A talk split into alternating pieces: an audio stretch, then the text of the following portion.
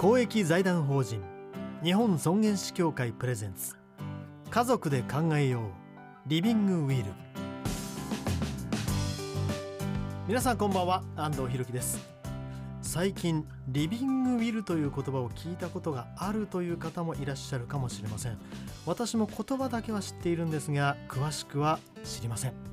そこで今週から5週にわたって私安藤博樹とともに皆様も学んでいただければと思います。改めて今回の学びはリビングウィルです。教えてくださるのは今夜のお客様。医師で長尾クリニック院長公益財団法人日本尊厳死協会副理事長の長尾和弘さんです。長尾さんこんばんは。よはい、こんばんは。長尾和弘と申します。ろしくお願いいたします、はい。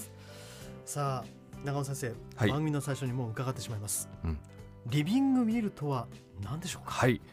まあこれ日本語で言うと命の遺言状とも言われるんですけども、あの生きてる間でまあ特に人生の最終段階においてまあいろんな医療の希望を文書で書いたものですね。自分で書いたもの、はい。それをリビングウィルと呼んでます。はい。遺書っていうのはあの亡くなってからお金のこととかねいろんなこと。うん。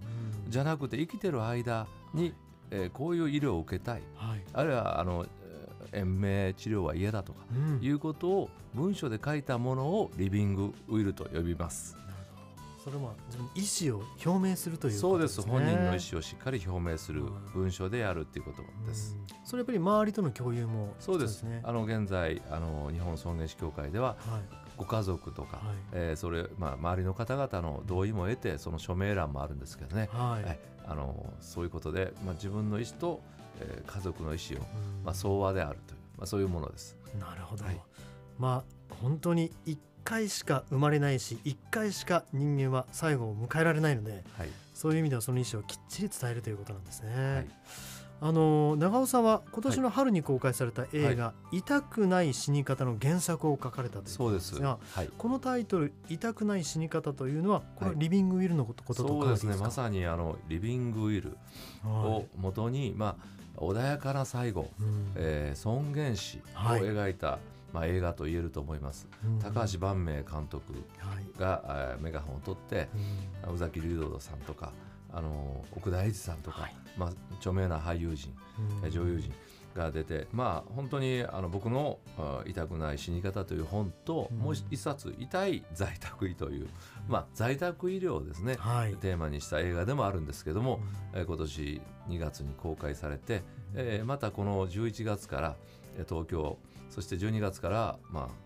大阪全国アンコール上映ですね、うん。えーされるということで多くの方にあの見ていただいてご評価いただいていろんなあの賞をですね、はい。映画の賞も受賞さされてます、うん。えーまあ、本当にこれであのリビング売りとか尊厳死というものをね多くの方に知っていただけたらなと思います。これは実際に長尾先生の経験というのが元になってるんですか、はい、私はあの開業医で在宅医療も、えーたくさんやってます、は600人ぐらいの方を在宅で今見てて年間180人ぐらいの最後に立ち会うわけです、ではい。開業してからこれまでに大体1500人ぐらいの、はい。あ死亡診断書を書いてきた、まあ、そのほとんどが、まあ、尊厳死だったんですね、うん。まあ、在宅では、まあまあ、尊厳死ができる時代だと思いますけども、残念ながら、まあ、多くの病院ではやはり最後の最後まで頑張ろうということで管だらけになって、はい。えーご飯も食べられずお話もできず亡くなる方が、まあ、多いわけですね、うん。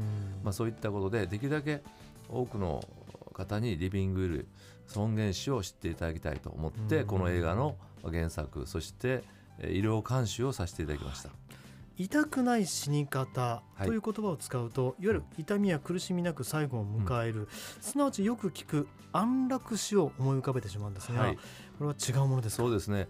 よく間違えられるんですけども、うん。えー両者は尊厳死と安楽死は別物でです、はい。でやっぱり区別して、えー言葉を使わないといけない、でうん。日本尊厳死協会は尊厳死を啓発する団体であり安楽死を推進しているわけではないんですね。う、ん。でこの辺は、えーぜひあの皆さん知っていただきたいなと思います、はい。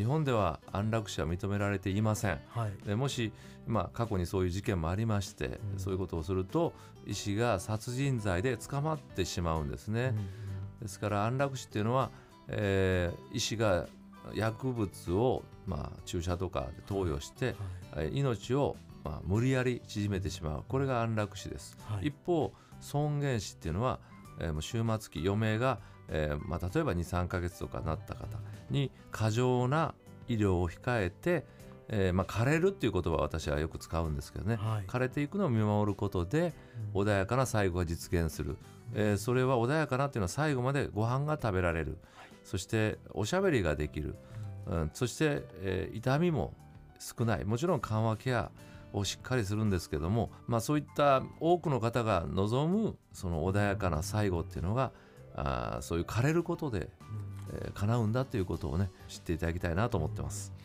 あのすごく安心したのは緩和ケアはしながらそうです。無理やり、えー延命することはしない。そうです。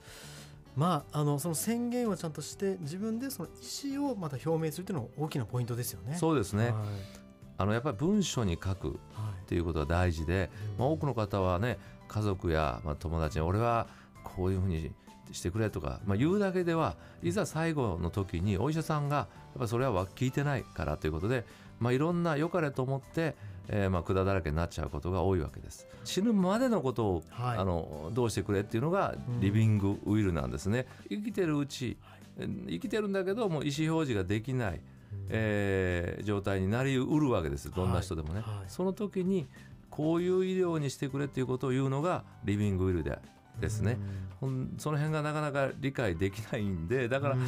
命の遺言状っていう日本語がいいんじゃないかなと私は思いますけどもそれをはい。あのリビングウィルを啓発する団体が日本尊厳死協会ということになります。なかなかセンシティブなことなのでこう誤解がね解くのはなかなか難しい部分もあると思いますけどそれをまあ尽力されているのが長尾先生というね。ええ日本尊厳死協会が、うんえー1976年からはいリビングウィルの普及啓発啓発をやってきました。うんはいさてただあのー今回の学びとして今なぜリビングウィルを学ぶということになるんですか、11月ですね今ね、はい。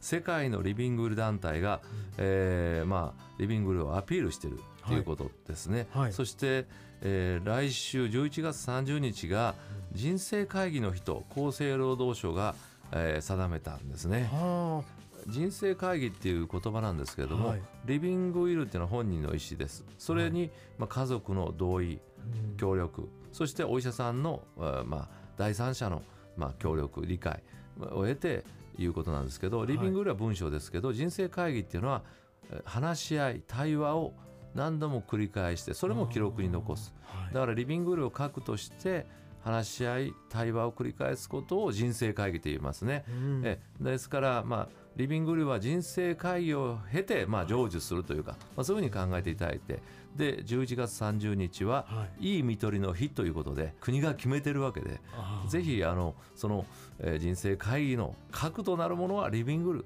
それが本人の意思が文章で示されないとなかなか、えー話し合いもうまくいかないことがあるんですね。はいこういったことをこうなんていうんですかタブー視せずに、はい。やっぱ話すことは大切ですよね。いやもう本当にねうん。ぜひそういう啓発を続けていきたいなというふうに思ってます。自分の周りを含めてぜひ皆さんも一度考えてみてはいかがでしょうか。今日は医師の長尾和弘さんにリビングウィル人生会議の日についてお話を伺いました、えーではもう少しリビングウィルについて学びたいので来週もよろしくお願いいたします、はい。よろしくお願いします。